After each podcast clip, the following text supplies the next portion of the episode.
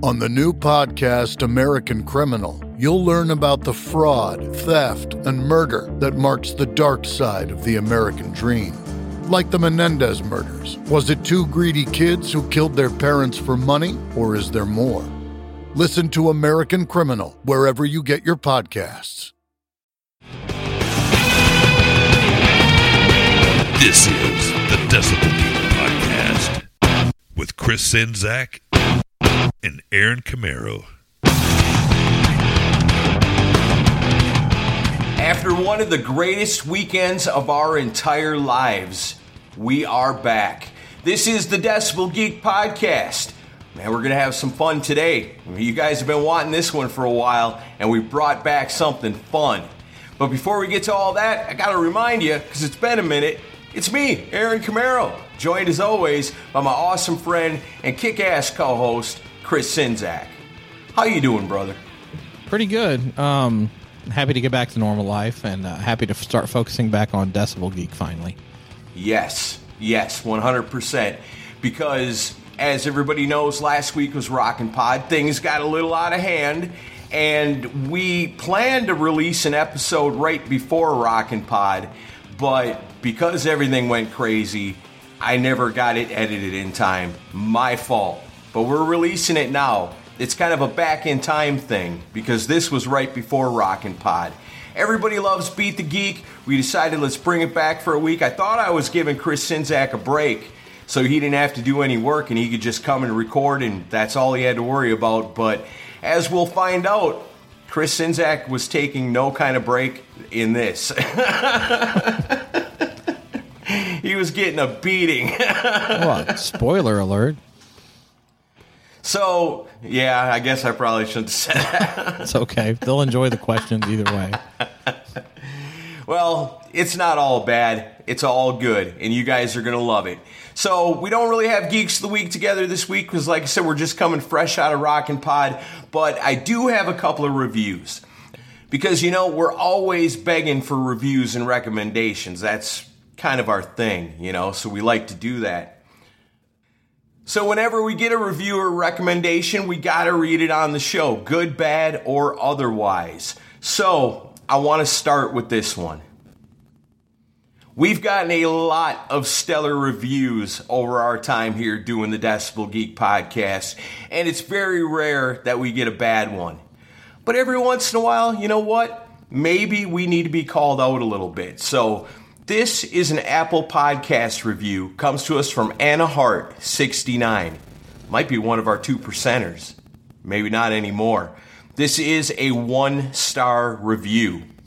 It's entitled, What a Disappointment Decibel Geek Has Become.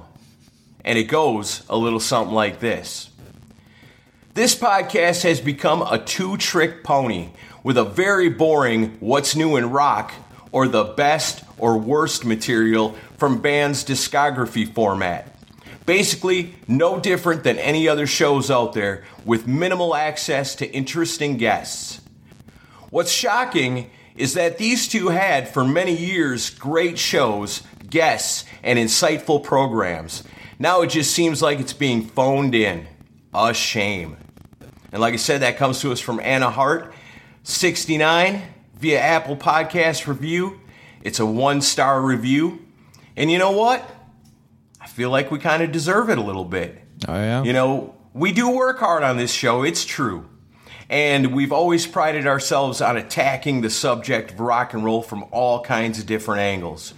And, you know, here lately, I think it's maybe it's rock and Pod season. It really kind of fucked us up a little bit.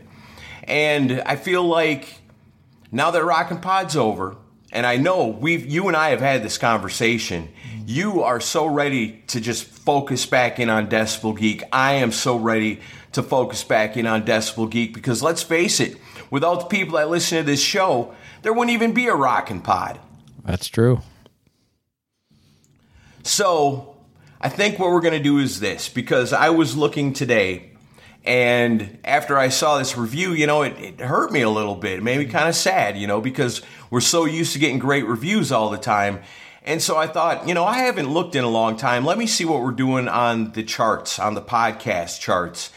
And basically, every category that we care about, we're out, baby. We're not in it at all. So we have fucked ourselves over. We've kind of screwed over our listeners a little bit. And we've screwed over Anna Hart. 69. But I'll tell you what, that one star review, that hurt us bad. I mean, when you get a one star review, you can kiss your ass goodbye when it comes to the rankings for podcasts. And so I propose this. If we can get 20 five star reviews on Apple Podcasts between now and July, we got no excuses. I say we bring it back. Kissmas in July. What do you think? I'm ready to do it. I'm I'm ready to do lots of stuff. My wheels got turning basically right after Rockin' Pod weekend. I've already got ideas, and Nice. you and I need to have a call because like I've got ideas for things we can do uh, going Nice. forward to really mix things up. I no, Yeah, don't, me too. don't get me wrong. I like doing GeekWire, and I think that'll continue because we want to talk about current rock news because it's like it's it's a fun thing to do. And the best and worst of shows honestly do pretty good. I mean, we actually get good. I don't know about rankings, but we always get good download numbers for those shows. So Right, and great feedback on them too. yeah, so I mean, like those aren't going to stop, but it will not be like all we do. We we did kind of lean heavily on those two things for a while. Um, I want to do more interviews, um, obviously, with um, but like do do them in a unique way. More albums unleashed episodes, or Right.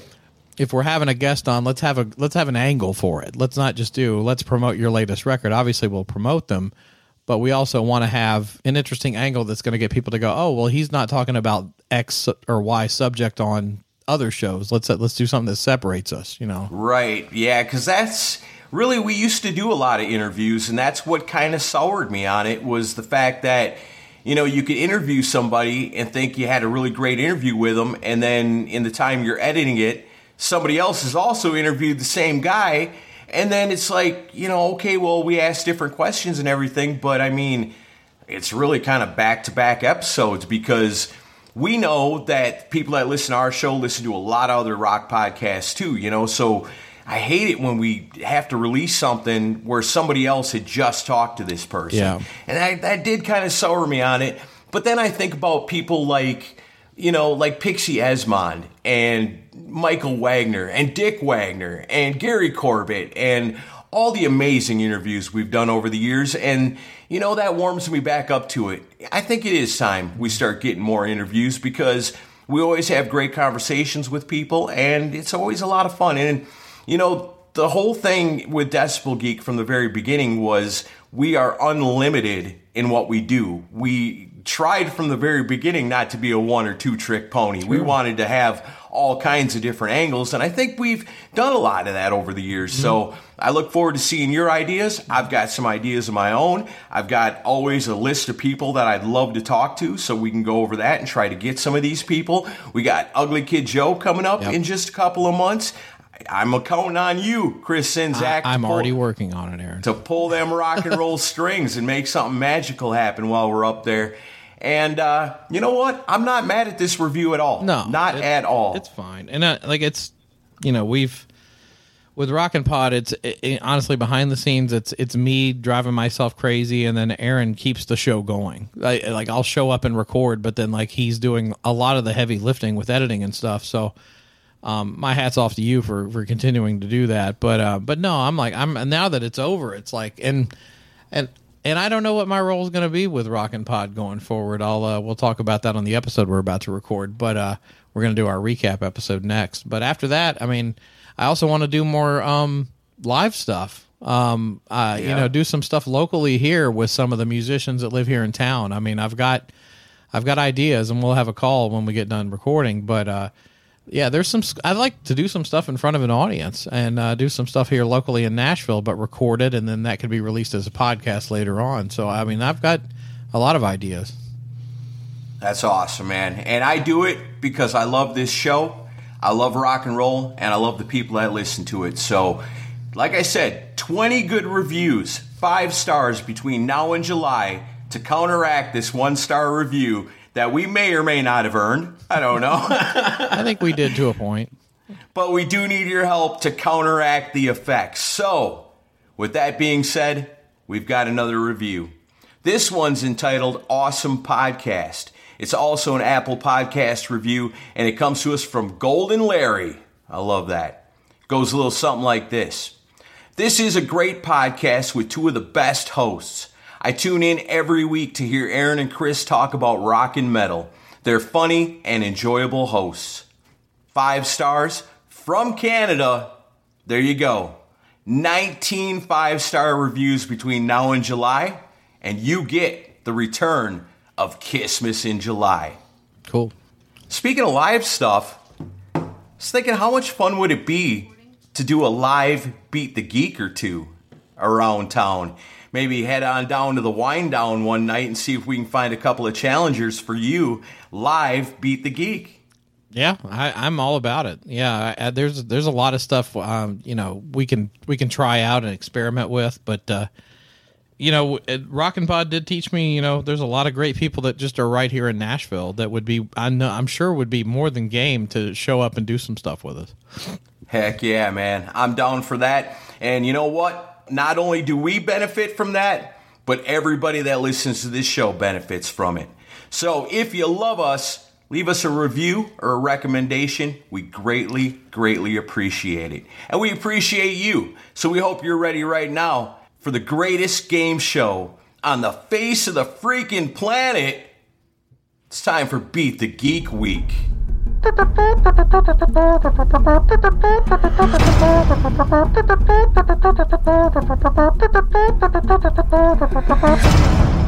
All right, here we are. It's the game show that goes to 11. It's Beat the Geek, the return. Everybody's been wanting it, everybody's been begging for it. Well, Decibel Geek gives it to you. It's Beat the Geek week. Chris has chosen three opponents. He put out the open challenge. We've got three people to answer it here tonight, and we're going to start out with Chris's first opponent. Welcome back to Beat the Geek, Sonny Pooni. What's up, guys? I, uh, dude, if you do all Kiss trivia or Tora Tora or some shit like that, I'm screwed.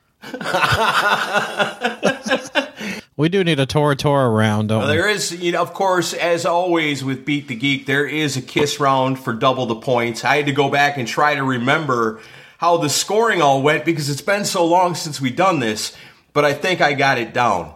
So, the record shows that the first time that Sonny played Beat the Geek was during the quarantine sessions. It was early in the quarantine sessions on volume four, like early 2020, when nobody still knew what the hell was going on. It was episode 401. And the results of that day Sonny defeated Chris 5 to 2. Hello. Wow. So, Chris, I got to know you put out the open challenge to Sonny. Is it for revenge? Well, yeah, kind of. The thing is, I know Aaron's not going to put together like the most confusing, you know, chart related questions like Sonny does. Or like, you know, although I don't know, we do do the Spotify one sometimes. So I'm hoping hoping you didn't dip it back into that well. But Sonny comes up with the most convoluted, weird ass trivia questions. And I was like, if I'm going to take somebody on, it's got to be Sonny Pooni.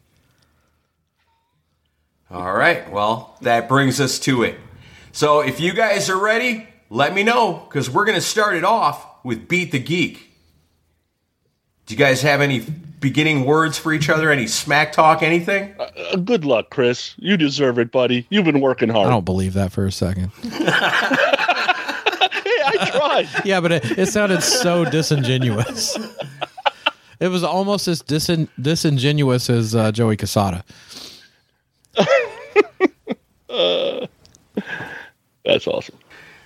All right, so then here we go. The return of Beat the Geek. It's Chris Czynszak, the geek, versus Sonny Pooni in a battle of rock and roll wits. 11 questions, and if you remember, it's been a while, we always start with the geek. So the way this goes, I'm going to ask Chris a question.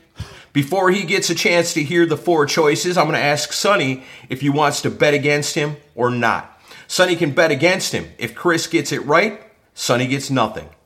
Chris gets two points.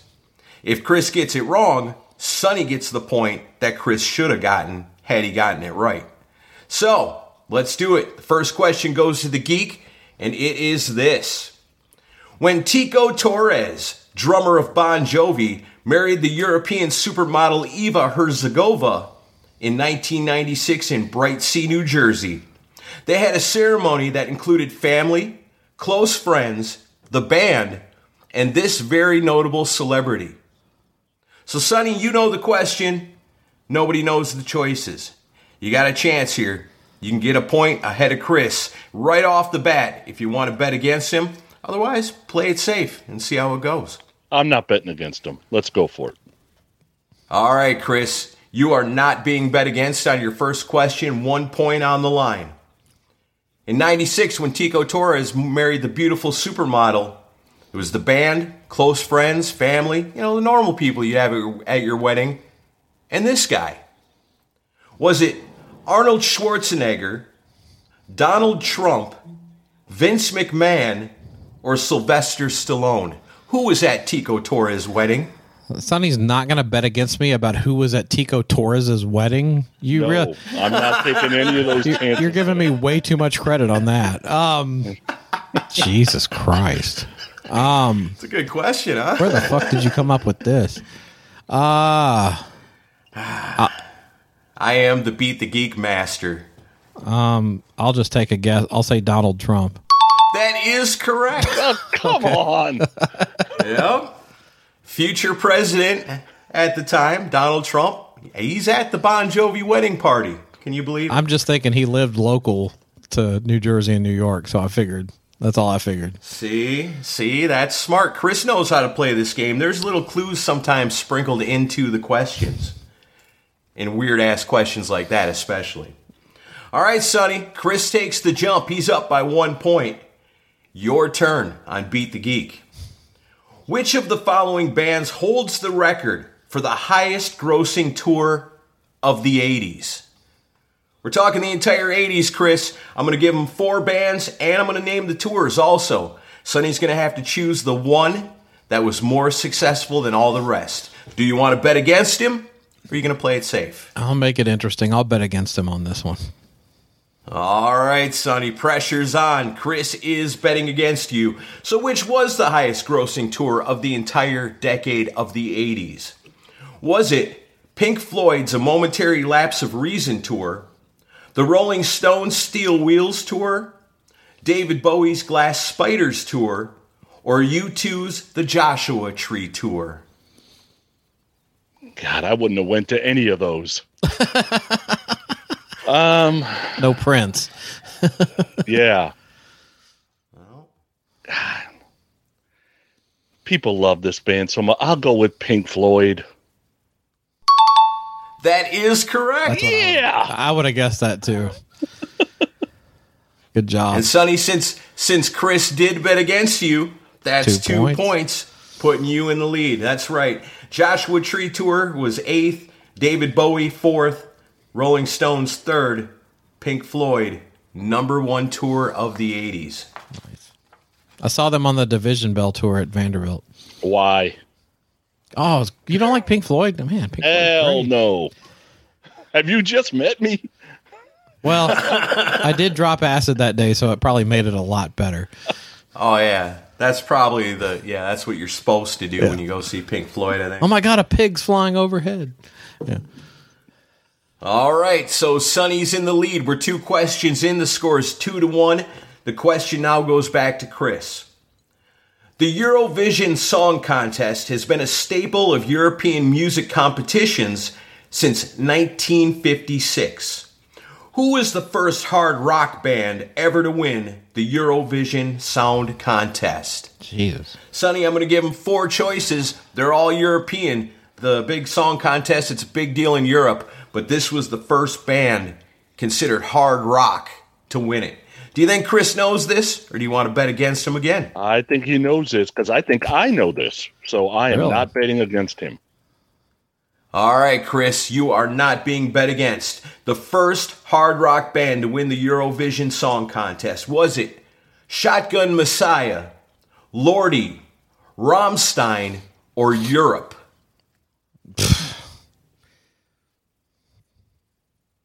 Lordi. God damn it. That is correct. Wow. Lordi won it in 2006 with the song Hard Rock Hallelujah. I only knew that because I knew Lordi won won it one time, but that's the only one I remember that actually won it. Yeah, what the hell was going on the year Shotgun Messiah put out their albums, huh? Makes you wonder. They weren't, they weren't happening with the uh, Eurovision people, apparently. All right, Chris. Well, Sonny did not bet against you, but you got it right, so that ties us up two to two. Nice. Going into question number four, and this one goes back to Sonny.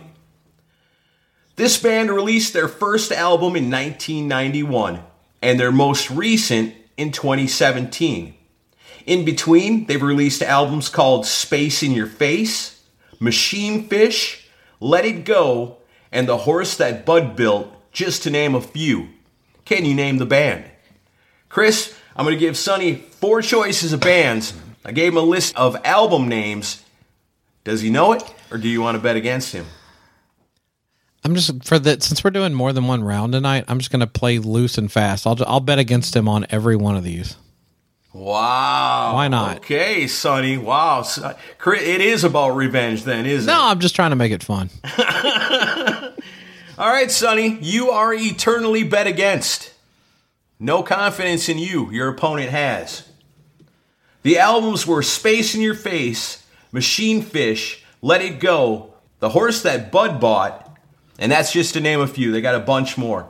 What was the band? Was it Pearl Jam, Voivod, Queens of the Stone Age, or the Galactic Cowboys? I own none of those albums. And since I do own albums from the other three, I guess I'll go with Galactic Cowboys. That is correct. Ah, rock and Pod tie in there. Yeah.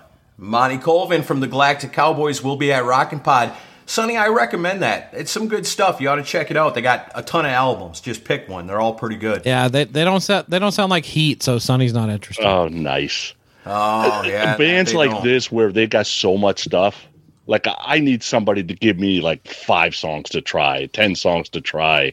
Otherwise, I'm just going to be like, you know, basically guessing and trying the first track to every album, whatever, and then it is what it is. You know what I mean? All right. Well, then uh, I forget what it's called, but pick up the EP where they do a cover of "I Want You" by Kiss. Oh, start there. Oh, there I'll start. That there, is yeah. a good cover. Yeah, I like that one. All right, Sonny, you got it right, and Chris bet against you. Yep. That's two points. Wow, sets it up once again. Sonny in the lead, four to two. And the next question goes back to Chris. The album cover art on the 1995 MOD thrash metal album Gross Misconduct features this animal dressed as a judge and slamming a gavel. Sonny, it's MOD. They got kind of a cartoony cover. It's an animal dressed as a judge. He's got a gavel. He's he's laying down the sentence on his on whoever's guilty, I guess. Do you think Chris is familiar with the cover of this MOD album? Yeah, because you know these are the bands you guys listen to. I don't know damn thing about. You these think bands. I know everything? I love. Yes, that. I'm not betting against it. Honestly, I have no idea. Uh, and that's funny because Sonny won last time, but he ain't got no confidence. Oh, he'll win again. Don't worry. No... My brain is completely fried right yeah. now. So yeah, I'm not going to win either of these rounds. Don't don't worry about it. You just tore down his confidence by betting against him all the way through, and now look at the poor guy. Yeah. All right, Chris, you're not being bet against on that album cover. Is it a shark, a goat, a hawk, or a Tyrannosaurus Rex? Who's the judge? I have no idea. A goat. That is incorrect. Yeah, I didn't know. It's a shark on the cover of Gross Misconduct. Of course it is. Yeah. All right. Well, you got it wrong, but Sonny did not bet against you, so no points you awarded. You should have bet against me on that one.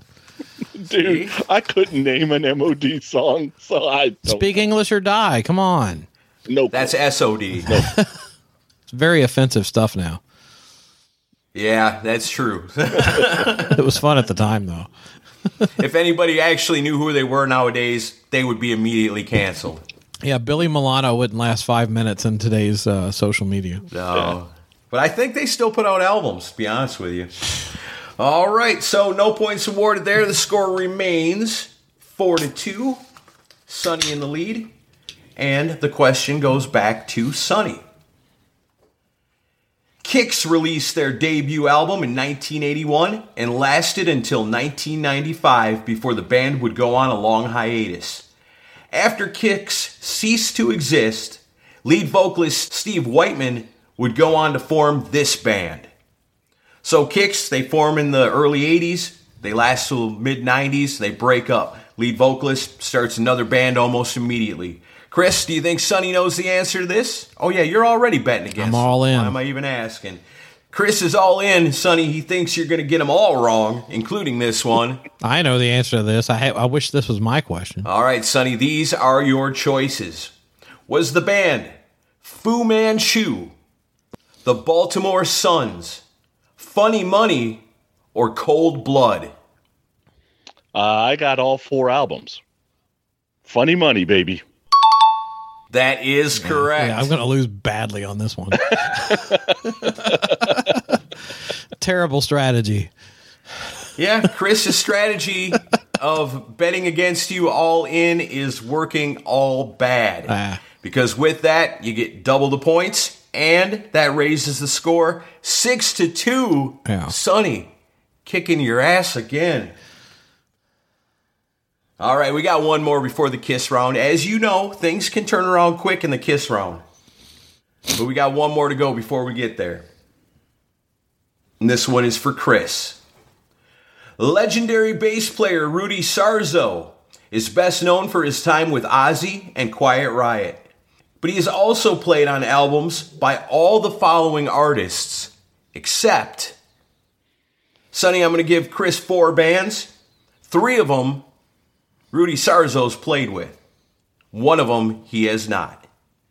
Do you want to bet against him? You got a hefty lead going on here going into the kiss round. What do you want to do? Give me a puncher's chance, Sonny. Yeah, I'm kind of an ass when it comes to this stuff. I'm not betting against them. Make them sweat. Oh man, I could pick up an extra point. Come on. If you know the answer, these are your choices. Rudy Sarzo was all in all these bands except for one. Whitesnake, The Guess Who, Ripper Owens, Uriah Heep. So I'm picking the one he was not in. The one he was not in. Can you give me the choices again? Whitesnake, The Guess Who, Ripper Owens, Uriah Heep. I'm thinking it was Ripper Owens, wasn't it? That is incorrect. Was it Uriah Heep? It was Uriah Heep. Motherfuck. I thought I had it. Rudy Sarzo plays on an album by Ripper Owens. He also plays with uh, the Guess Who. I know he's on at least one album, and of course Whitesnake. That's a given there. Damn. But yeah, you got it wrong. But Sonny didn't bet against you. Score remains six to two. But as you know, right now it's time for the kiss round. Double the points. The first question in the kiss round goes to Sonny.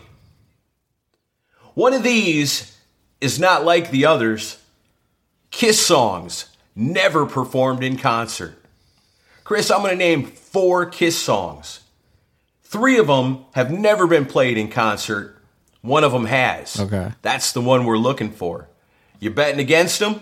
You got to, pretty much. Yeah, I'm, well, I have to. I've, I've already committed to that. So, yeah. Yeah, you're in on it now. So, Sonny, one of these is not like the others. Which song has Kiss played in concert? Was it I'm an Animal from Sonic Boom, Dirty Livin' from Dynasty, Naked City from Unmasked, or Two Timer from Dress to Kill? Okay, wait a second. I'm looking for the one that did get played. Yeah. Yes, three of them have never been played. One has. Although I think Which one? I think your question's wrong, but I'll we'll get to that. All right, so give me the give me the choices again. I'm an Animal from Sonic Boom, Dirty Livin' from Dynasty, Naked City from Unmasked, or Two Timer from Dress to Kill. Good lord.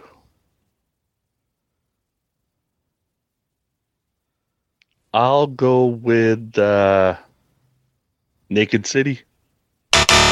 That is incorrect. According to Kiss FAQ, they have played I'm an Animal from Sonic Boom and I could have sworn they had played two timer also.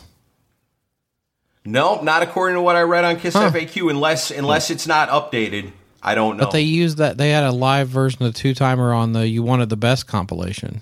But I mean, everybody said that was doctored. But like, I think maybe they played it. I don't know. Either way, Sonny wouldn't have guessed it right either way, though. Yeah, no, I wouldn't. no, I don't think that's right. We'll have to look into that. But I think that was a different song. Okay. from that era, not two times. So do I get four points for that? No, you get two points for that I had to try. Come because on, because you bet against him, and you got it wrong. And it's a kiss round. So now the score is four to six. So this question goes to Chris. Let's be fair and play it just the exact same way. One of these, not like the others, Kiss songs never performed in concert. We'll list four songs. Sonny, you want to bet against them? It's basically the same question with different choices. nope. I'm not betting against him. I'm not giving him a chance to tie. Not a chance, Chris. Oh, I'll tie You have even if you don't bet against me, though. If I get it right. If, if you get it right, yeah, if Chris gets it right, points. this will be a tie Still not game. betting against so, okay. All right, so let's see. Chris, your choices are Trial by Fire from Asylum. Wait, what's the question? Let's- The same question. Oh, okay. different choices. Which which one of these songs have they played live out of the three that have not been? Okay. Trial by Fire from Asylum, Let's Put the X in Sex from Smashes, Thrashes, and Hits, While the City Sleeps from Animalize, or You're All That I Want from Unmasked. Oh, it's you're all that I want because I I have the Paris uh, bootleg for that that show. That is correct. Two points brings it up six to six. What a comeback by Chris Czynszak. So we've got two questions left. One for Sonny, one for Chris. It's all on the line now. The first question goes to Sonny. This one's a little rock and Pod related. In the 80s American animated television series Jem and the Holograms, Jem and her band The Holograms find themselves in an intense rivalry with another band. What is the name of that band? Oh, man, She's going to be at Rockin' Pod, so you can double check this, but I know I'm right. I've got the answer. Chris, you're betting against him. You said you are. So, Sonny, the rival band to Jem and the Holograms, was it the Clamps, the Ramonas, the Flex Pistols, or the Misfits? Hundred percent. The Misfits. That is correct. wow. All right, Sonny, you got it right. And Chris bet against you. Woohoo! It's looking good for you. Oh, it's over the now. score is now eight to six. wow, that, that that that answer was truly, truly, truly outrageous. Truly. I didn't think you guys were going to get that one. I wouldn't have gotten that one. All right, well, here it is the final question. Chris, Sonny's not going to bet against you, and even if he did, it wouldn't matter. Matter. So the final question for you is this Which of the following is not an album by the New York Dolls? Oh, okay.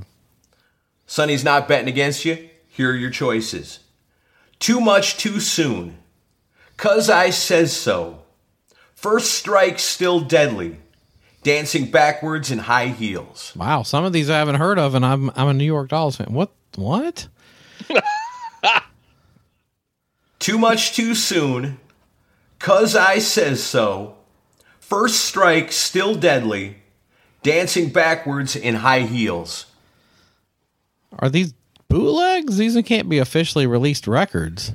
These are officially released records, except for one of them. You got to figure out which one it is. I guess. Well, the like the first one definitely was an album release, but the rest of them I don't even recognize. I'll just say uh, because I says so.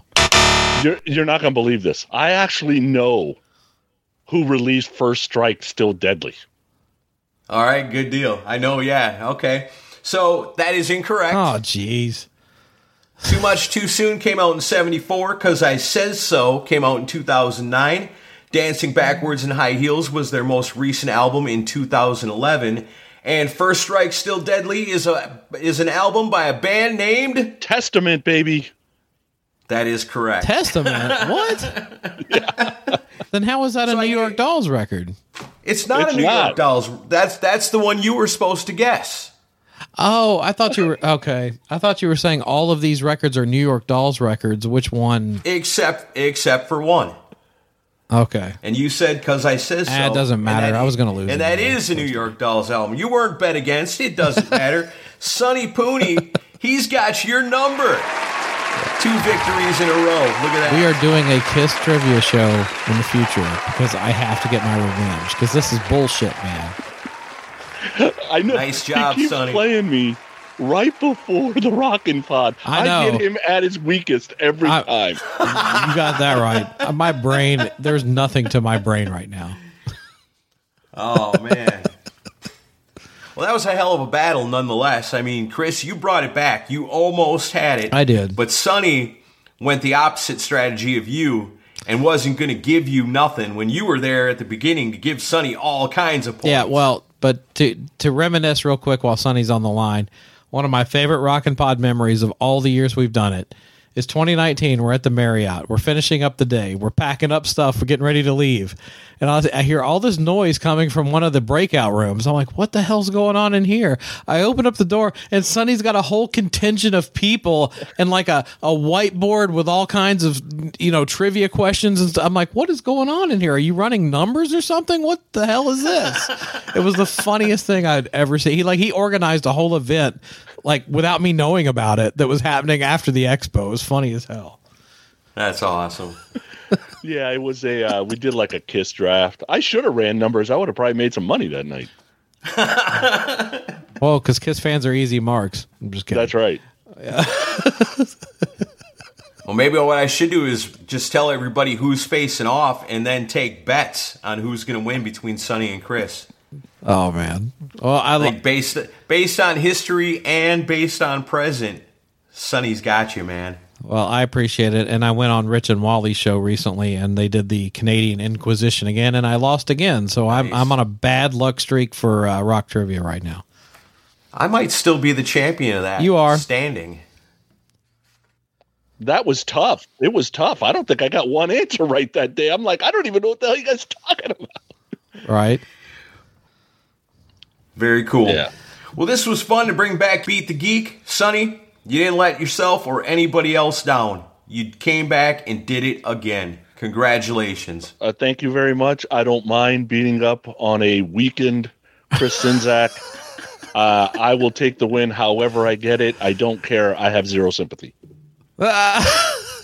Sonny Pooni gives no go. fucks. Film at eleven. There you go. All right. All right, so this is the first of three. We'll be right back with more Beat the Geek.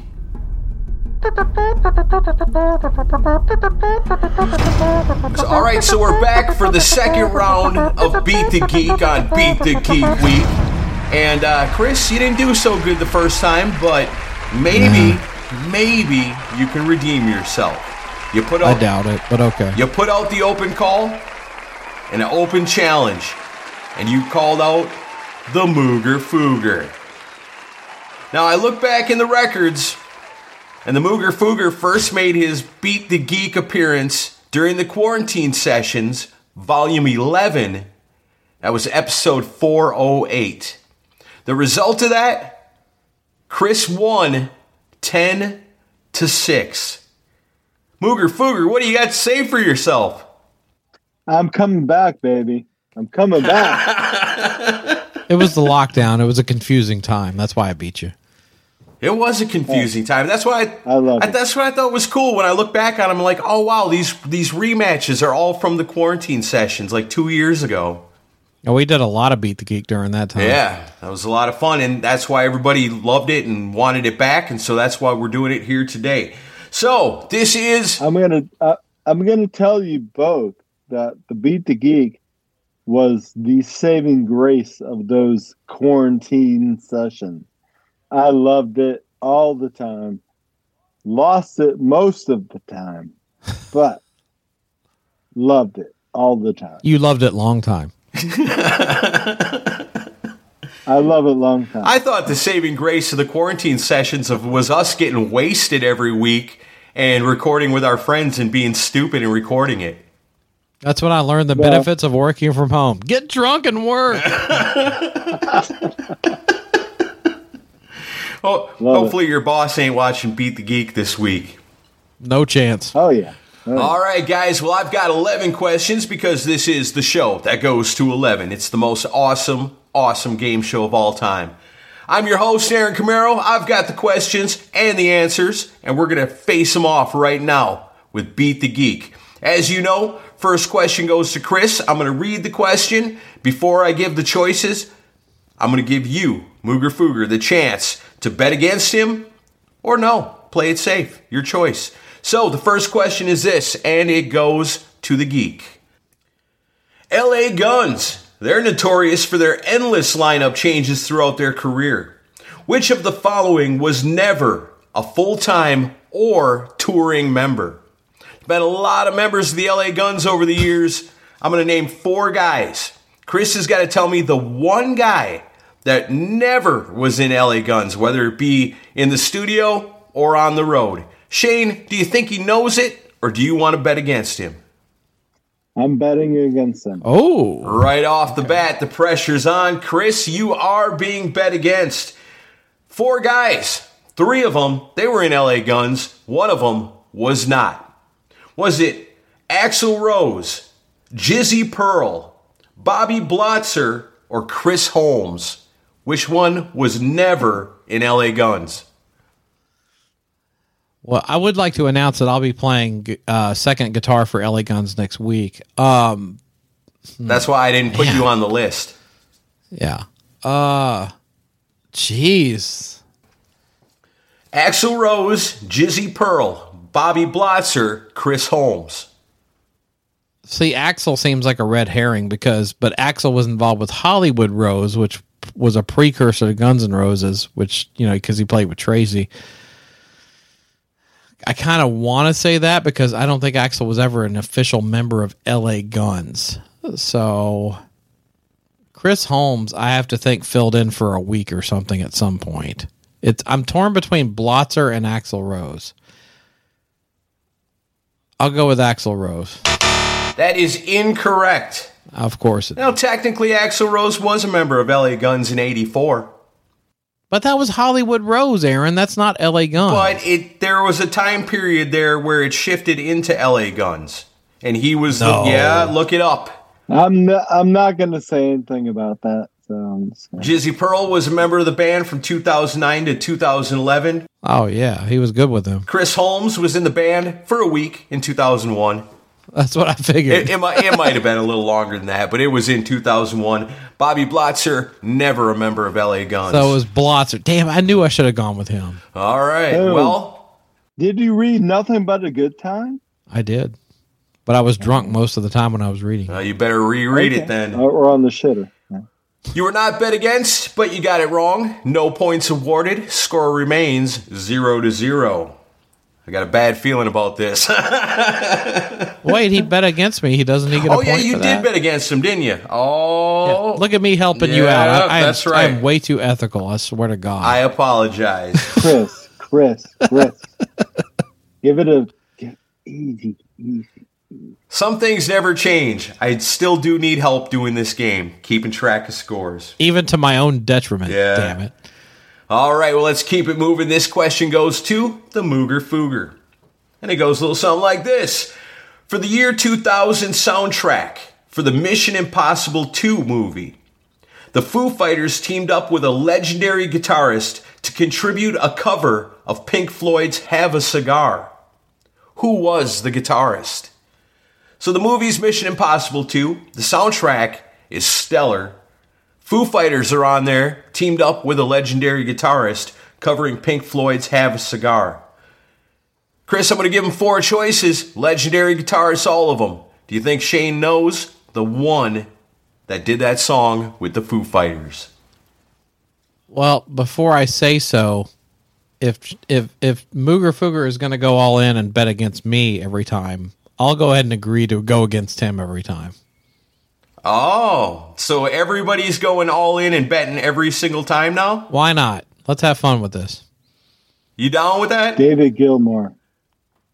Let me read the choices first, Shane. I'm not going to hold that one against you. David Gilmour is not one of the choices. What? You're wrong. I, I never said All anything. right, your choices are Brian May from Queen, Jimmy Page from Led Zeppelin, Joe Perry of Aerosmith, Tony Iommi of Black Sabbath. Brian May. That is correct.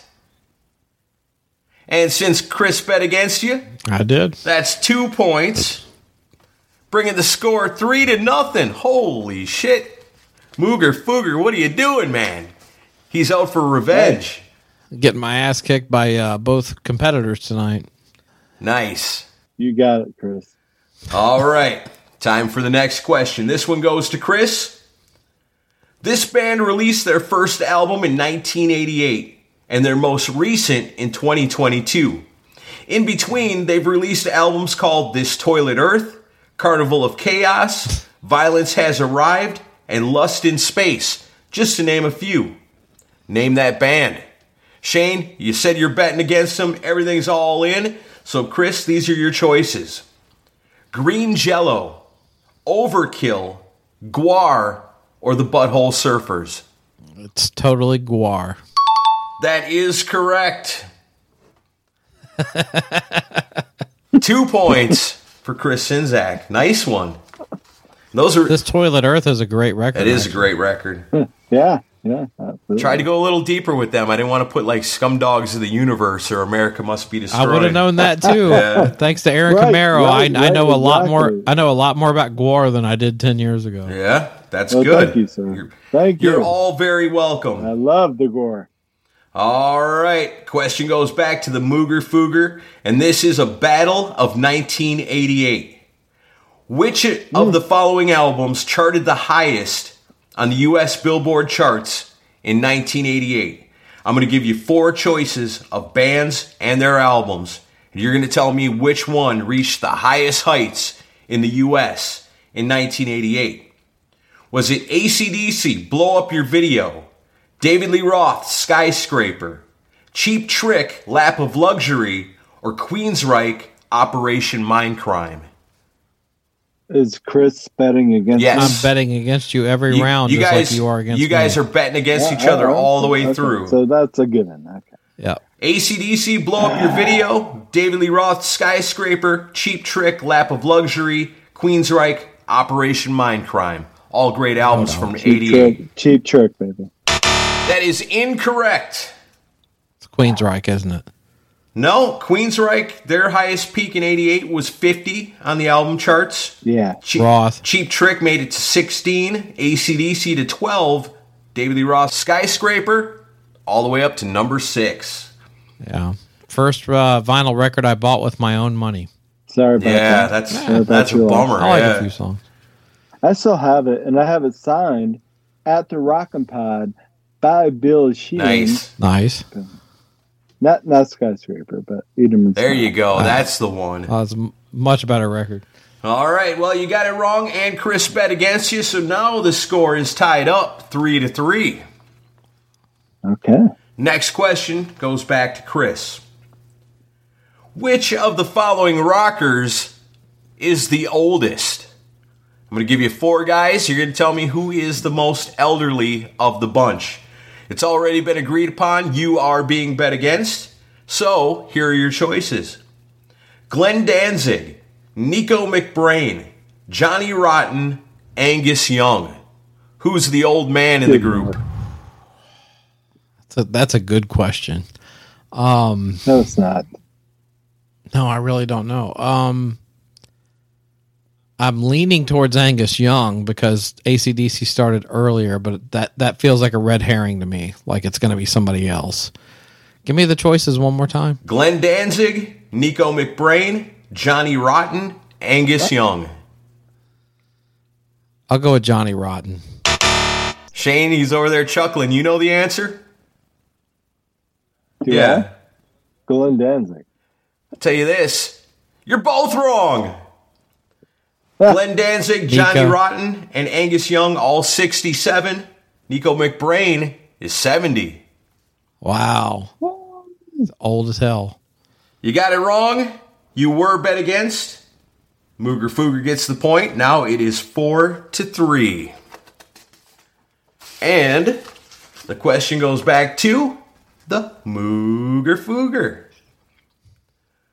London is a Sunset Strip band formed in 1978 and is famous for being a band whose many different members would go on to leave to join up or start bigger and better things.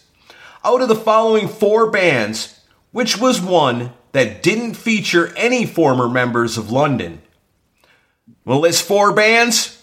Three of them got former members of London in them. One of them does not. Aaron, let me stop for a second. Why do you give the other person questions that would be perfect for me? Well, because if I gave you questions that I know are perfect for you, then you get them every time. That's really irritating. I'm just saying. Because if I I gotta make them tough, you know, so then they, at least you know whether you should bet against them or not. Aaron, this is going to be tough for me. Be, be, trust me, it's going to be Okay, well here are your choices. You only got four to choose from, so a guess is twenty five percent. Okay. Cinderella, Motley Crue, Ratt, Guns N' Roses. Members of London are in all these bands except for one of them. Which one? So I I got to pick what band didn't. Have a London member. Right. Cinderella, Motley Crue, Ratt, Guns N' Roses. because the, the latter three were all West Coast, and the only one that was East Coast, it was Cinderella. Good job. That is some pretty good logic, but it's incorrect. Oh, is it really? That's I didn't right. even know the answer to There you this go, one. Miss. man. Who is Miss- it? Uh, look, Guns at, N' look Roses. at look at Sin, look at Good. Syntax. Well, you give everybody questions that I know the answers to. You don't I know would- the answers. Who was in London and Cinderella? Fred Coury, Really? Yep. I did not know the that. drummer. Yep, that is correct. Uh, the only ones, Motley Crue, of course, Nikki Sixx, Guns N' Roses, Yeah. half the band. The only band that doesn't have any former members of London is Ratt. So you got it wrong. I thought- you were bet I thought- against. I thought Robin Crosby was in London. nope. Am I wrong? You are Oh, wrong. No. Yeah, He see. wasn't. Wow. That's a great question. Well, being wrong never did you so right because now the score is once again tied up four to four. I don't think it's tied up. I think Chris has beaten me. No, it's tied up. You bet against him. Oh. He got it wrong. Okay. I like Or the wait, sound of that, he- but you- no. Yeah, he he bet against you. You got it wrong. He gets the point. Brings it up four to Okay. four. Okay. All oh. right. So, Chris's question. In 2001, this well known drummer competed on the game show Who Wants to Be a Millionaire? Even though he had his bandmate Robert Trujillo cheering him on, he only walked away with a $1,000. Name the drummer. I know, you know, Who Wants to Be a Millionaire? That was a pretty popular game show at one time, but pff, ain't got nothing on Beat the Geek. But this drummer, he competed, won a $1,000. Here's a clue his bandmate, Robert Trujillo, sitting in the crowd. Your choices are Lars Ulrich. Oh my God. You don't, are, you're betting, everybody's betting against each other, right? Yes, yes, yes. There goes the gavel. That's the final on that. Your choices are Lars Ulrich, Puffy Bordin, Mike Portnoy, Jimmy DeGrasso. Oh, it's Lars Ulrich. That is incorrect. No, well, he was on Who Wants to Be a Millionaire. Maybe not in 2001. And if he was, Robert Trujillo wasn't in the crowd cheering him on. So who was it? Puffy Bordin. No, Mike Bordin was on Who Wants to Be a Millionaire. Yeah, but he only he got it. I think he said he got up to like thirty six thousand, but then he blew it and only ended up walking away with a grand. I have zero memory of this. That's pretty messed up. That is messed up. Mooger Fooger Okay. bet against you. You got it wrong. Score is now five to four. This is one slow plotting game right here. You Gonna- guys are I'm gonna lose to both contestants. you guys so are dragging this one Hey, out. hey, hey, Chris. Uh, You're going to win. Don't no, worry I'm not. Don't worry, everybody. Yeah, see, don't worry. Mooger Fooger knows. It's time for the kiss round. it. Woo! Double the points. That means at most you could get four points out of this. The first question goes to the Mooger Fooger in the kiss round. During his interview for Decline of Western Civilization Part 2, where is Paul Stanley? You're being bet against. In, uh, Wait, you're being bet against, so it's double the points in the kiss round. Let me give you the choices before you start guessing. All right, I'm trying to help you here. Was Paul Stanley A, at the strip club, B, in the pool, C, in his bed, or D, at the gym? He was C in his bed, baby. That is correct. And since you were bet against in the kiss round and you got it right, one, two, three, four points Yeah. for the Uh, Mooger I'm done. Fooger, bringing it up nine to four. Yeah. There's no chance at this point. Come on, Chris. You Hey, got hey. This. You got this. You know what? You Hey, got this. this is the kiss round. It's double the points. Uh, You got four Yeah. big points on the line here. You can bring it bring it right back. You can't beat Chris and Kiss. You can bring it right back. Let's see. Let's try. Here's your kiss round question. According to setlist.fm, which of the following Kiss songs has been played more than the others during the touring history of the band? It's pretty cool over at that setlist.fm. They've got like, you look up a band and they keep track of how many times the songs have been played. right. I got four songs. You're going to tell me which one's been played in concert through the entirety of Kiss's career more than the others. Okay. Strutter, War Machine, Fits Like a Glove, Heaven's on Fire. The entirety of Kiss. Classic 80s to today. Well, m- what my gut tells me is to go with Heaven's on Fire because they brought that back in recent years, and it certainly was a staple back in the day. So I'll go with that. I'll go with that. Heaven's on Fire. No, oh. That is incorrect. Uh, of course it is. Pretty close though. You know, obvious War Machine? Obviously, Rock and Roll All Night's number one, but I didn't want to Yeah. just include the obvious one, so I went with Strutter, War Machine, Fits Like a Glove, Heaven's on Fire. Fits Like Glove over the entirety of Kiss's career been played 483 times. Asylum tour. Strutter has been played 650 times. Heaven's on Fire 932. War Machine 992. That was the only other one that was kind of on my radar. But yeah, that makes sense. This one has just turned into a runaway. Yeah, I'm I'm done. You're bet against in the kiss round. Two points to the Mooger Fooger. That brings it up 11 to 4 with no chance of return. But what the hell? We got two more questions and we're having fun. Let's finish it Give me out. a give me a question, man. All Give right, here's your final question for the Mooger Fooger. This lead vocalist was forcibly removed from the 1994 American Music Awards for being belligerent, loud, and disruptive.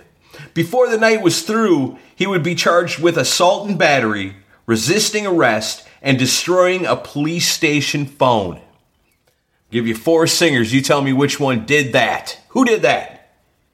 Scott Weiland of the Stone Temple Pilots, Taime Downe of Faster Pussycat, Jesse James Dupree of Jackyl, or Shannon Hoon of Blind Melon. Rage Against the Machine, baby. I'm going to take away all your points. That's Zach De La Rocha. One, once again, Zach De La Rosa, you're once right. again, here are your choices. Scott Weiland of the Stone Temple Pilots, Taime. Scott Weiland. Okay, that is incorrect. Who was It was it? Shannon man? Hoon, it, wasn't it? it was Shannon Hoon. That's what I thought. Yeah. Look at there, Chris. You got a Was it point. Shannon Hoon?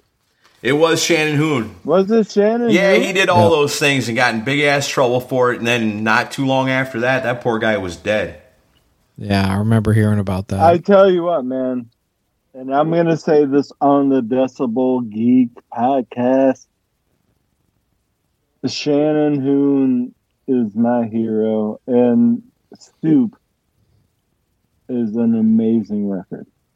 Soup's a good record. Yeah, I like Blind Melon. I mean, there's some of their stuff's kind of folk rocky, but when they decide to like rock it out, No, I mean it, it doesn't matter if it's like oh folk rocky. It's you're right, you're right, you're right.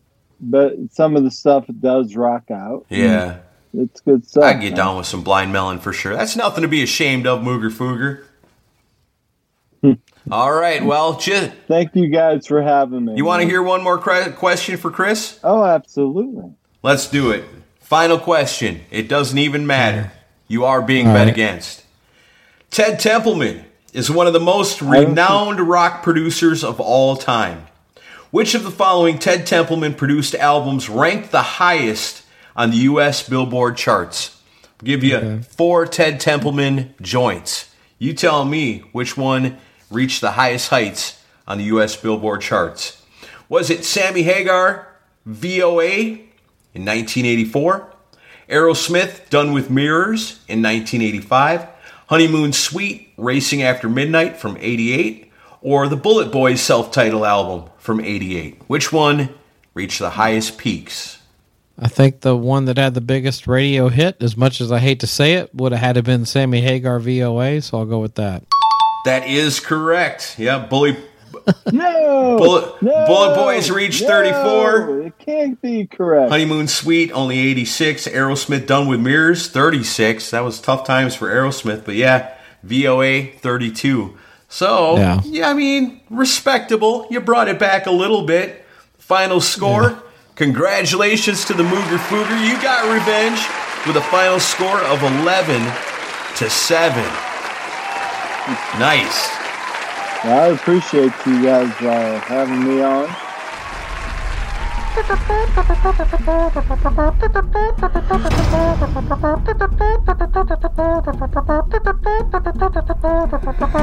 All right, so here we are, part three of Beat the Geek Week, and so far, not so good for our hero, Chris Czynszak.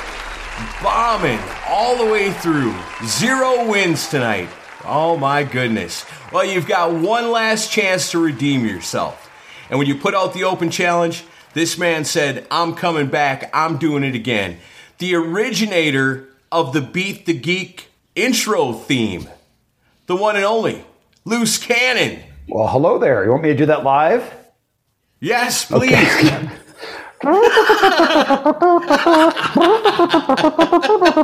think it's something like that. It's exactly Okay. right. When I hear that clip, I laugh so hard. I'm like, I can't believe you just used that as a sound bite. But whatever.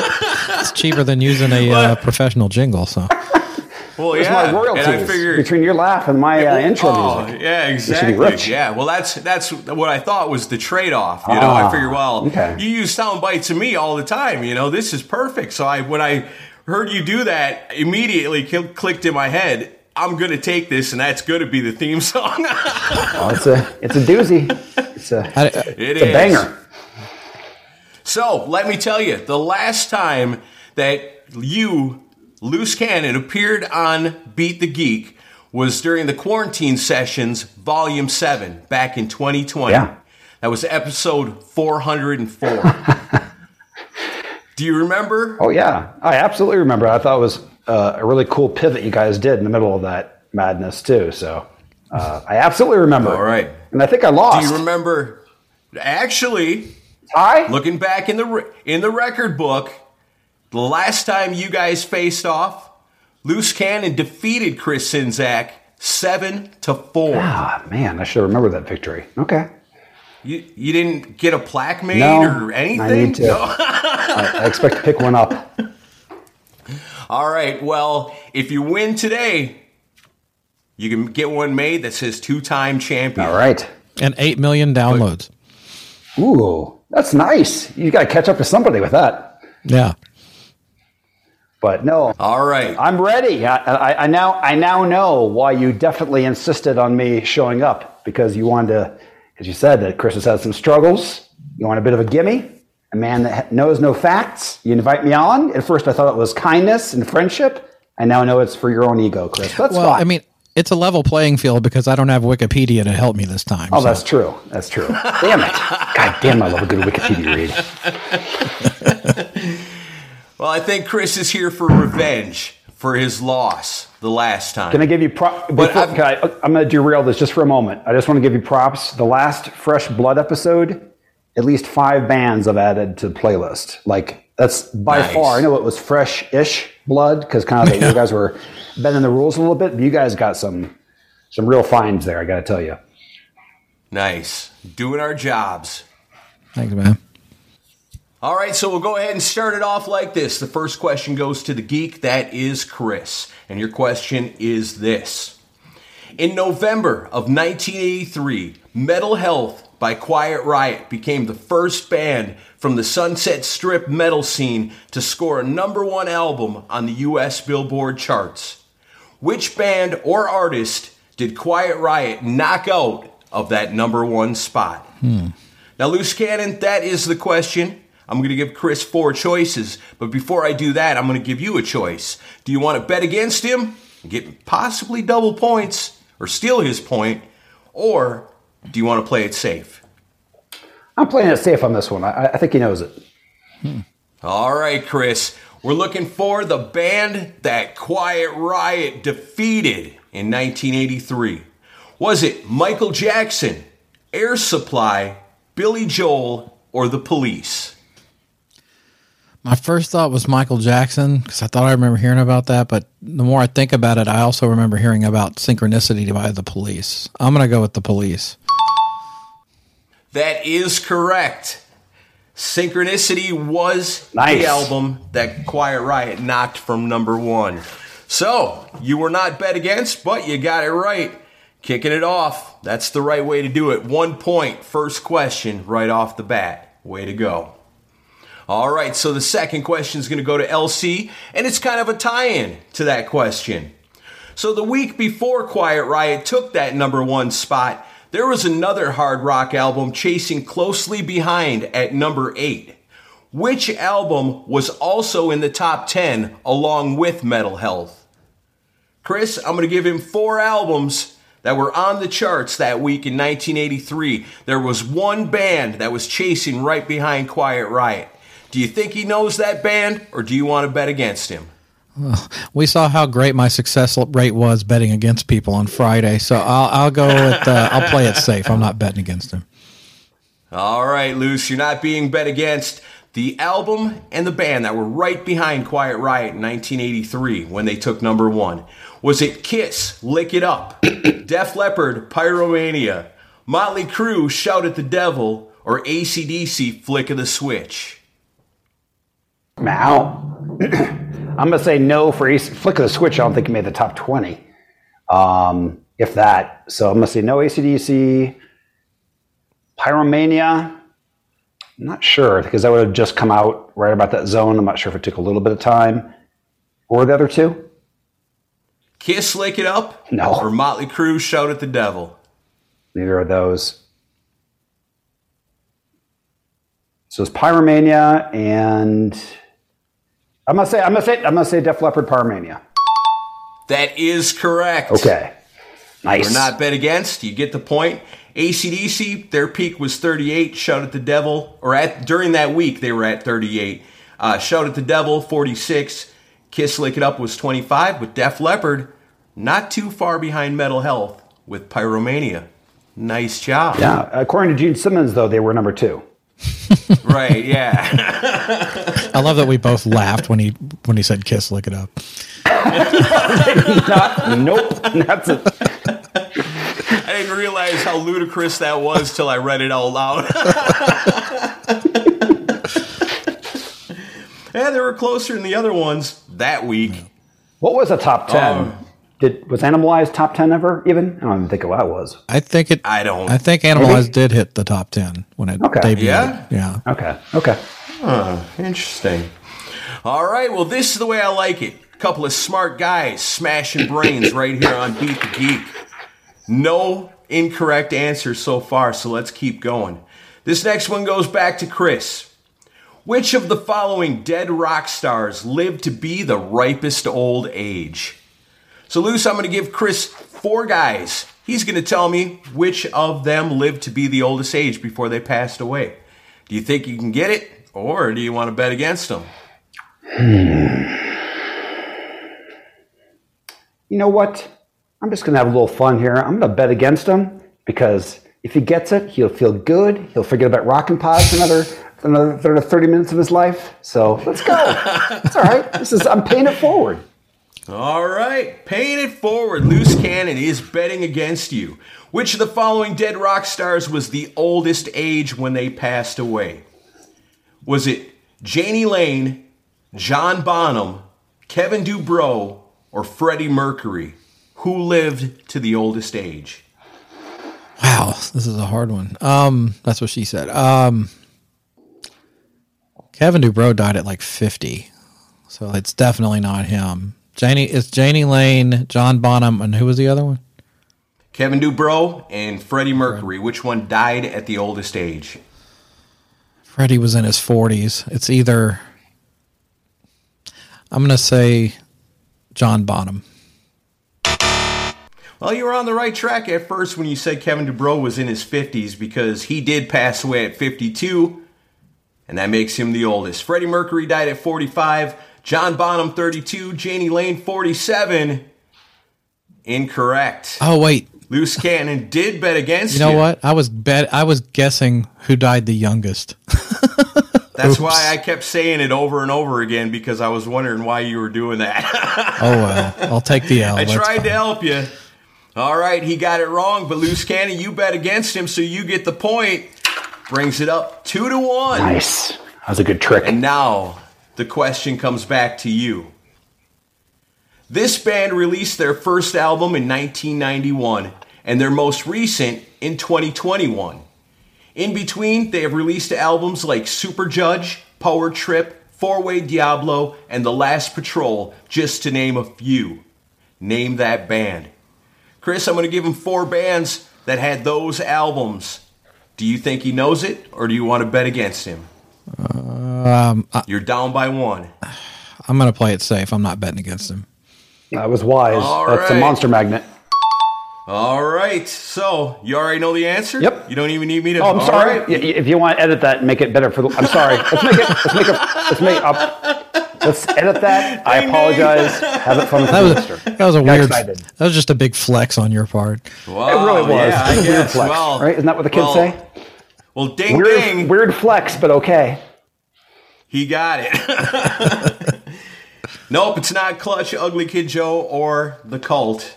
It's definitely Monster Magnet. Don't even got to read him the choices. He's just like, this game is easy. I'm loose cannon. I've never lost. Yeah, that was a little chuggy of me. All right. Well, you were bet against, and you got it right. That's two points. I say we, we take one of those points away for not one. following the rules of listening to multiple choice first, just to play it a little even. I'm, I'm forfeiting one of my points. Like, how fucking dare you I'm- interrupt the game show host? You're disqualified. Game over. Congratulations, Chris. You win. Beat the game. Nah, I don't want to win that way. That's the way Chiefs fans feel already because you know the refs help us and everything. So you know, I'm just I don't want to win that way. Okay. All right. Well, That was for Baco. if everybody's in agreement, then we'll Oh, keep figured. going. So then this one goes back to Chris. Legendary drummer Cozy Powell was one of the most in demand rock drummers of his time.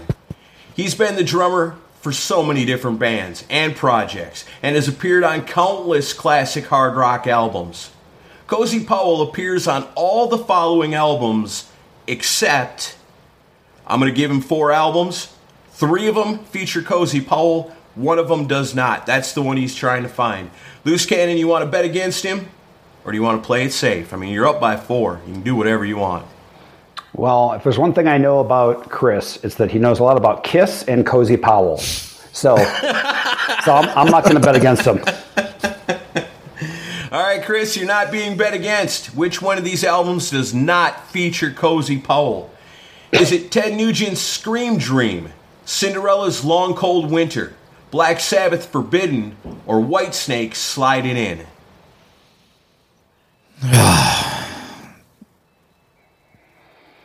Black Sabbath forbidden. That is incorrect. Jeez. Wow. Cozy Powell was most definitely a member of Black Sabbath when Forbidden was out, played on the whole album, played on Whitesnake Slide It In, both versions of it. Cinderella's Long Cold Winter, that was an Andy Johns decision. He decided bring in Cozy Hmm. Powell for this. And Cliff Davies was the drummer on Ted Nugent's Scream I Dream. thought, I thought Cozy so, Powell was Ted's drummer at that time. I don't think Cozy Powell ever played for Ted Nugent. I Nugent. could have to swore he did, but you. maybe I'm wrong. Wow. All right. Here's my question: You- Has You've been wrong a lot this this week. did Fred Coury play on any studio No. album? None No. of the None of them. So weird. Okay. yeah. Okay. All right. So you got it wrong, but you were not bet against. No points awarded. Score remains four to one. Loose cannon. And this question belongs to him. According to Setlist FM, which of the following Motley Crue songs has been played more than the others during the touring history of the band? So I'm going to give you four Motley Crue songs. Setlist FM specializes in keeping track of how many times a band plays a song throughout their whole career. Chris, you had a similar one like this with Kiss on the last game. Do you think Loose Cannon's going to be able to figure it out just like you did? Or do you want to bet against him being down by three Well, points? I, I kind of have to bet against him going forward. So yeah, I'll just do that. It's not a bad idea. All right, Loose Cannon, your choices. Which one of these songs has been played by Motley Crue live more than the rest? Home Sweet Home, Live Wire, Looks That Kill, or Shout at the Devil? This is not during this current tour, but in Ever. entirety, their whole time. career. Yes. The entirety, yes. Okay. Has been played the most, The most. not the More than youngest, the others. not the oldest. Okay. Livewire, Home Sweet Home. What's the other two, please? Looks That Kill, Shout at the Devil. Jesus. It's got to be somewhere. It's got to be the top two. Have to be. It might be looks that kill. I've never not seen them play that, but then Livewire is their oldest song, and they seem to play that all the time too. But did they drop it during the Doctor Feelgood years? That's where I have to figure this stuff out. Um, I'm, st- I'm still got, I'm still going with the most logical choice, unless that's that's uh, fuck. It might be a trick. Uh, Livewire. That is incorrect. God damn it! It's, it's a tr- I, I, Home Sweet Home's been played 1,245 times. Looks at Kill 1,287. Livewire 1,396. Shout at the Devil 1,419. wow. Shout at Okay. the Devil is the answer. Now you got it wrong, and Chris bet against you, so he gets your point. Nice. What would you have guessed, Chris? I was gonna guess um, Home Sweet Home. I, I I thought it was either Home Sweet Home or Shout at the Devil. Okay. When John Corabi played with Motley Crue, did they perform Shout at the Devil? Yes, I'm not saying. Oh wow, wow. and Home Sweet Home. Hmm. That I didn't know. I, I would have guessed they didn't do Home Sweet Home. Yeah, I think that. Yeah, they definitely did. They did it like an, an acoustic version. They did Wow. Livewire too. I know that. Yeah. All right, so that brings the score up four to two. Loose Can is still in the lead. Chris brings it back little by little, creeping up on you. The kiss round is right around the corner. That can make all the difference. But we've got one more question before we get there, and this one goes back to Chris. Which legendary guitarist wrote and performed the iconic Real American Hulk Hogan theme song? Oh, for God's sake! The guy's pretty well known, actually. when it comes crashing down and it hurts inside, loose cannon, are you going to bet against him or do you want to play it safe with your lead of two points? I'm gonna bet against him. All right, Chris, you are being bet against. Believe it or not, the guy that wrote and performed that song is pretty damn well known. These are your choices. Was it Pat Travers, Rick Derringer, Jeff Beck, or Tommy Bolin? It definitely ain't Jeff Beck. That would be something though. Uh, I was thinking John Parr because he did the guy that did all those uh, '80s movie soundtracks. Um, Can we have the name of the song? Real American. Oh, Real American's the name. Okay. Give me the choices I think again. you you've heard it. Pat Travers, Rick Derringer, Jeff Beck, Tommy Bolin. Tommy Bolin was dead by then, so and it it does not sound like. I guess it's Rick Derringer because it doesn't sound like Pat Travers to me. That is correct. Okay. Rick Derringer God, who knew? Wrote and performed Real American for Hulk Hogan. It became an iconic song in wrestling. All right, so did you bet against him on that one? I did. Can you sing a bar You of it? did. Because you were a big fan. I, I thought I did. When it comes crashing down and it hurts inside, you got to be a man. You can't let it hide. I don't even know. I am a real American. Real American. You know it. Come on, If you heard it, you'd remember it. You seriously don't know it?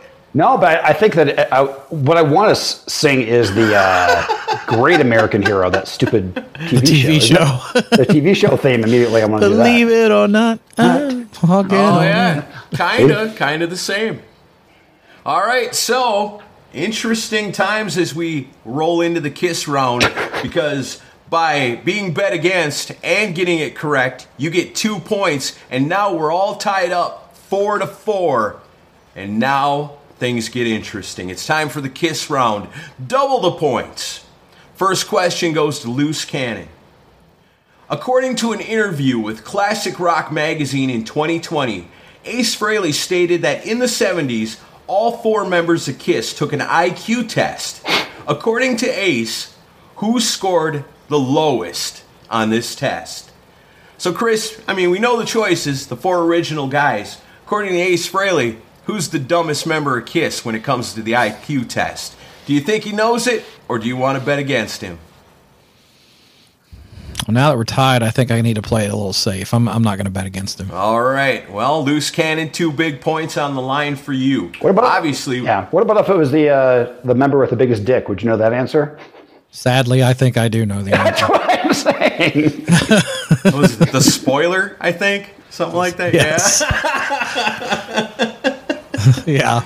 Now we're talking Put your about dick on my shoulder. we're talking about brain size this time. Okay. Who had the lowest score in the IQ test? Was it Peter Criss, Gene Simmons, Paul Stanley, or Ace Frehley? Right. Well, I think that it's definitely not Ace because I think he's always claimed to have the highest IQ.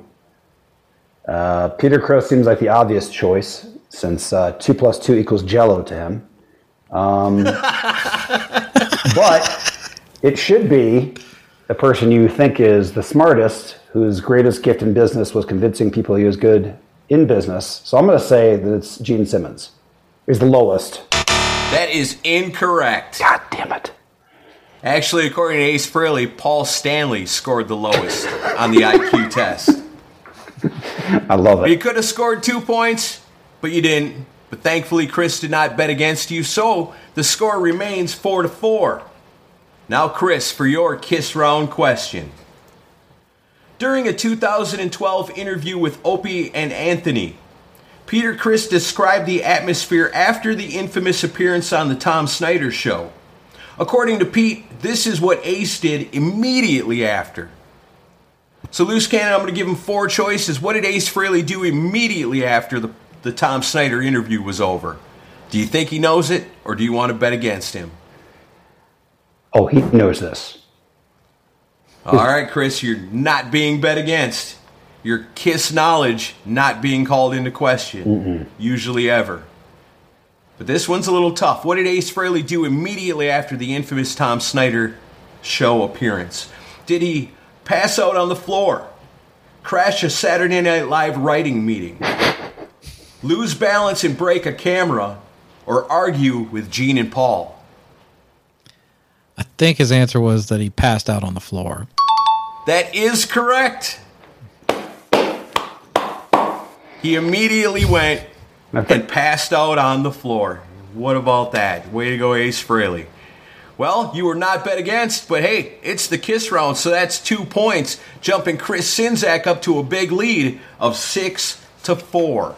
But with two questions remaining, Loose Cannon, you still have a chance to win or tie this game. All right. So, your final question is this and it's a battle of 1978. Which of the following albums charted the highest on the US Billboard rankings?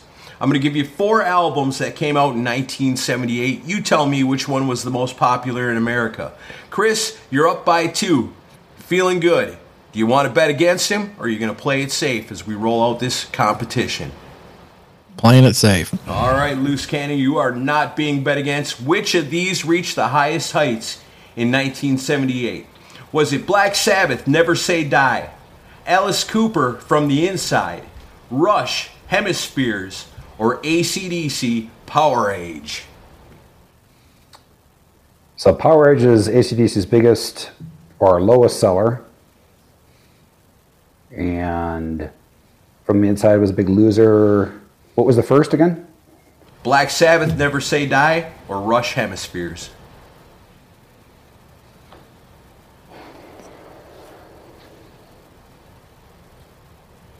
Nineteen seventy eight. Hmm. Do you want me to play my own waiting music? Might as well. You came up with an awesome theme song.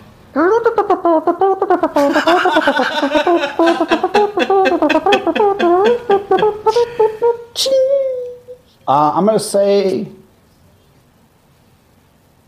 God. Rush Hemispheres. I'm going to. Mm. Number one again was the first? Never Say Die? I'm going to say never. I'm going to say never say die. That is incorrect. Damn it.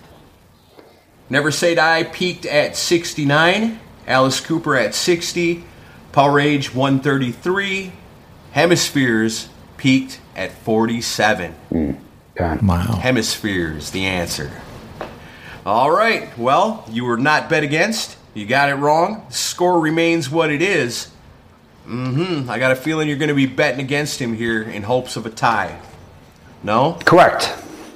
Yeah, no, no, no chance. Oh well. Let's play it out. Last question goes to Chris.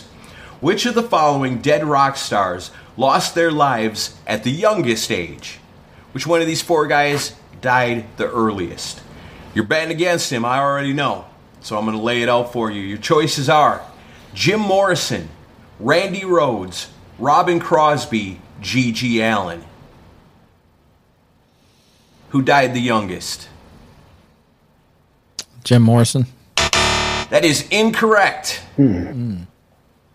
Jim Morrison, of course, a member of the 27 Club.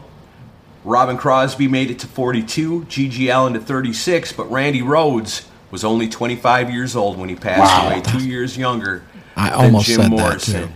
Well, you were bet against, and you got it wrong, but that's not enough to bring it back for Loose Cannon. You guys are tied up, each with a victory apiece. The final score here today Chris Czynszak wins by one point, six to five. What a battle.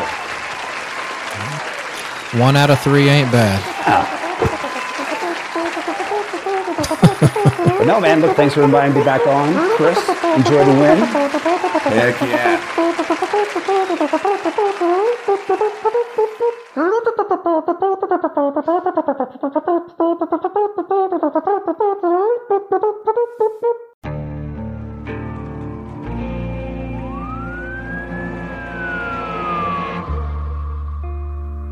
would you do to achieve the American dream? The big house, the happy family, the money. 911, what's your emergency? Would you put in the hours? Would you take a big swing? What's the problem? What's the problem? Would you lie? Would you cheat? Would they shop? Would they shop? Would you kill? Yes. My mom is dead. My mom is right there. From Airship, the studio behind American Scandal, comes a new true crime history podcast. I'm Jeremy Schwartz, and I'll be taking you inside the minds of some of our most notorious felons and outlaws, exploring the dark side of the American dream. In my new show, American Criminal, you'll meet the picture perfect brothers who killed their parents, the thief who stole babies, the crypto king who siphoned off billions, and plenty more. From assassins and gangsters to killers and con artists. Whatever the case, whoever the criminal, you don't know the full story until now. Don't miss the debut season of American Criminal, The Menendez Brothers, beginning February 29th. Listen wherever you get your podcasts, or to get early ad free access to the entire season first, plus hundreds of other ad free history podcast episodes, subscribe at IntoHistory.com.